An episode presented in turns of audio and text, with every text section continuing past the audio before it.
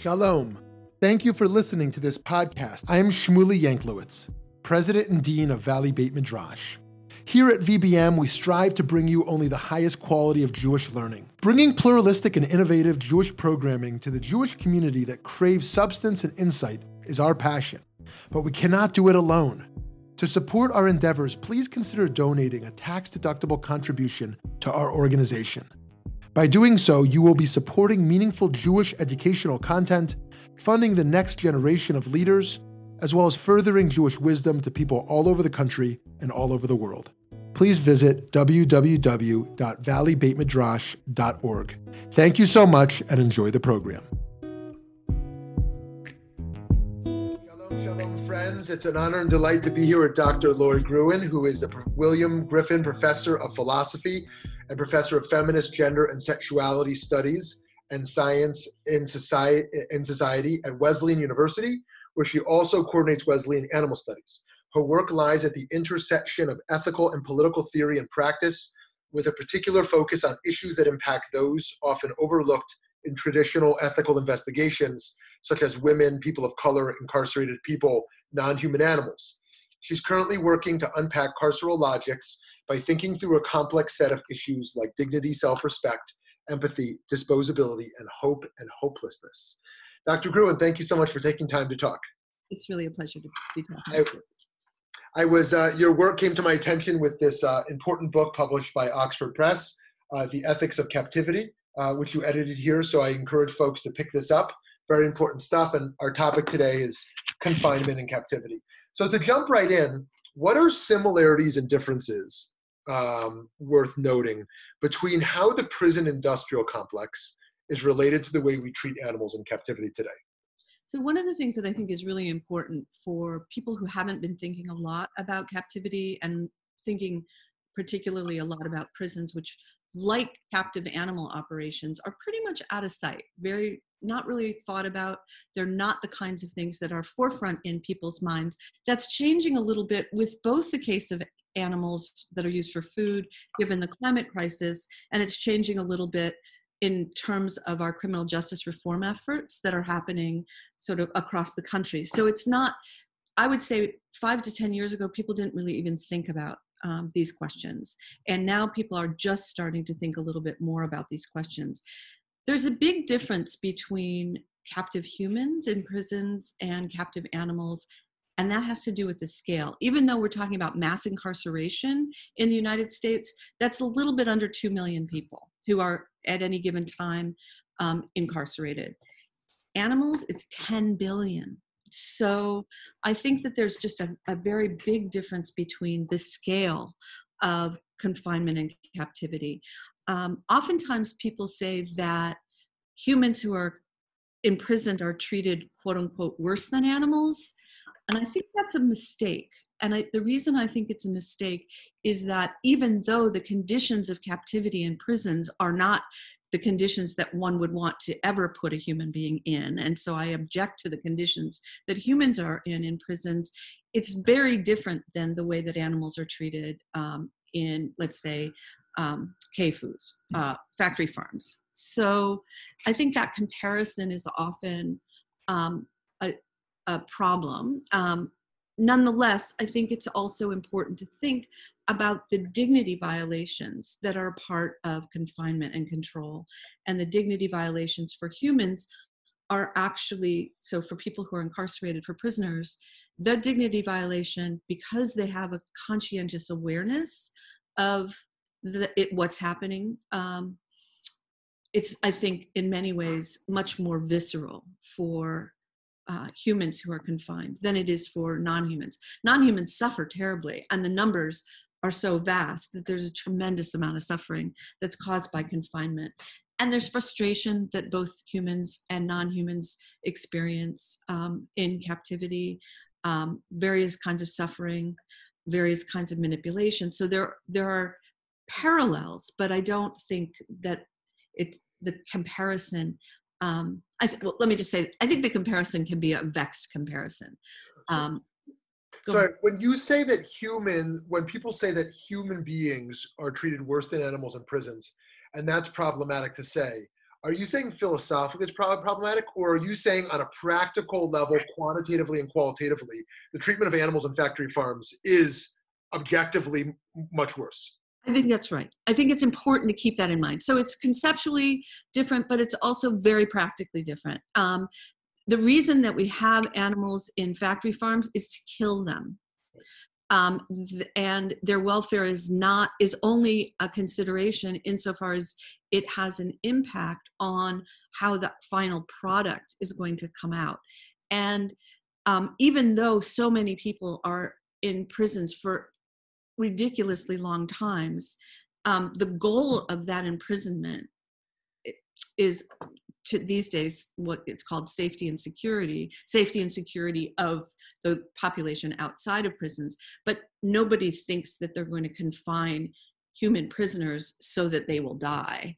And even if you think about the conditions on death row, which fortunately the death penalty is becoming more and more problematic in many places, but even if you think about the conditions on death row, it is not quite at the level at which animals are confined to be killed. Yeah. So I think practically it's different. Okay, okay, great. Are there cases where you think there is a moral justification to employing systems of confinement, and if so, when or when not? Right. So I have a view that I realize is a fairly controversial view, which gets called an abolitionist view. And an abolitionist view obviously doesn't mean we're going to let everyone out of their cages or out of their prisons immediately or without thought or reflection. But I think philosophically now, so the distinction you made a minute ago is a helpful one here.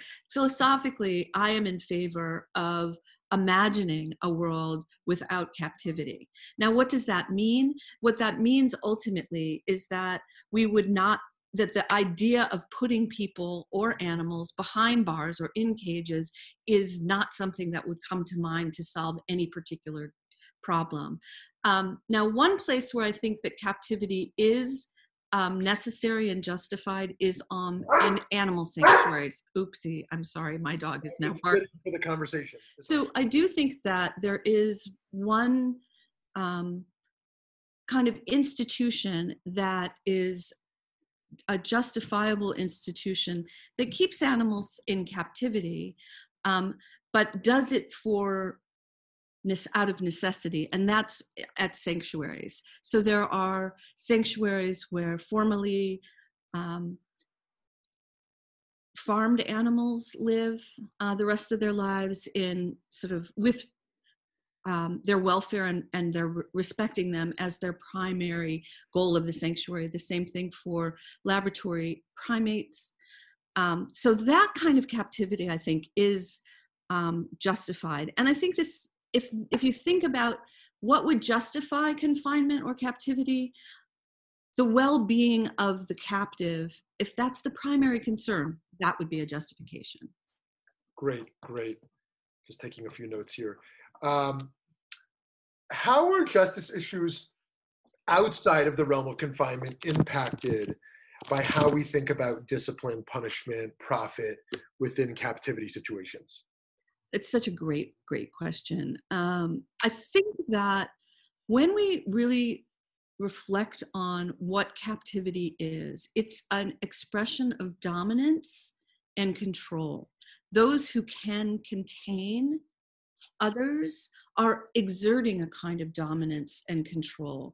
And when we think about it in those terms, we can then start to explore what might be a problem outside of the captive realm about exertions of dominance and control. And I think that that's really one of the centrally important issues. Another really important issue is that because those who are captive are under the control of others, and that means human captives as well as non-human captives, there's a real question about dignity that is exposed in that context. Even with non-human animals who are otherwise perfectly able to tend to their own needs and interests, to have another person controlling when they eat, when they go out, what they eat, that sort of thing, in both humans and non-humans, is a bit of a dignity violation. And it can get worse in prisons because prisoners are just mindful on every moment of the way in which their dignity is at stake. So I think the question of dignity is an important one in the institutions of captivity. Yeah, okay, very interesting. Do you believe we should criminalize humans for brutalizing animals? Or do you take the opposite perspective that this would be perpetuating the cycle, strengthening systems of inhumane treatment? Yeah, I definitely think that it's a very complicated problem. Actually, I'm working with a colleague on another edited volume on just this topic at the moment. But the idea is that if we are going to criminalize people for animal cruelty, we're perpetuating a system of incarceration. And it strikes me that there are other options. And so when I mentioned abolitionism a moment ago, I think abolitionism is an important ideal. It helps you to think outside of the structures that we already have in place, structures that had perhaps some purpose at some point in time. Early incarceration prior to this current state of mass incarceration, the idea was to allow people time away from the bad influences and allow them to reflect. And it had a spiritual component to it. That's nothing like what we have now in our system of mass incarceration. And so what I'd like to see is us thinking completely otherwise about the system, so that we don't immediately turn to the notion that if somebody does something outside of the norm or in violation of our laws or codes, that we should lock them up and throw away the key. I think we need to think differently about what it is that leads to the kinds of problems that generate mass incarceration. And the same thing is true, obviously, with other animals. For me, I like to think about, well, do we really need zoos, for example, or would it be better for zoos to become sanctuaries, places where animals whose habitats are being destroyed can live out their lives free of harm? Yeah, great. Okay, one last question for you, if I may. It's been 5 or 6 years since this book came out, but why did you decide to take on this project? And why is this such an important issue for you? You know, given that your range of interests and ethics are so broad, why this issue in particular so important for you? Well, so one of the things that I think is really important is that the ethics of captivity hasn't really been discussed in the literature. It's a topic that folks haven't really paid much attention to from a philosophical point of view. But from a practical point of view, because I am also an advocate for animals and I also work in prisons, I've been teaching philosophy in prisons for 10 years, the idea of, so I'm regular, and I work at sanctuaries, so the idea of captive beings is, and the reality of captive beings is part of my world on a regular basis. And so in The Ethics of Captivity, some of the men that I've been teaching wrote about their experience of captivity. A woman who was the first woman incarcerated under the Animal Enterprise Terrorism Act also wrote a chapter, and colleagues who are at sanctuaries and work in other animal contexts wrote about captivity, and then philosophers reflected on the conditions of captivity and its justification. And I think these are conversations that are really desperately needed. And so that's partly why I put that project together. And it has led to more discussions in philosophical circles about captivity. Well, so much more to say, but we want to honor your time. Thank you so much for taking this time with us. This is my pleasure. Friends, encourage you to pick up The Ethics of Captivity and check out the other important writings and books from Dr. Lori Gruen.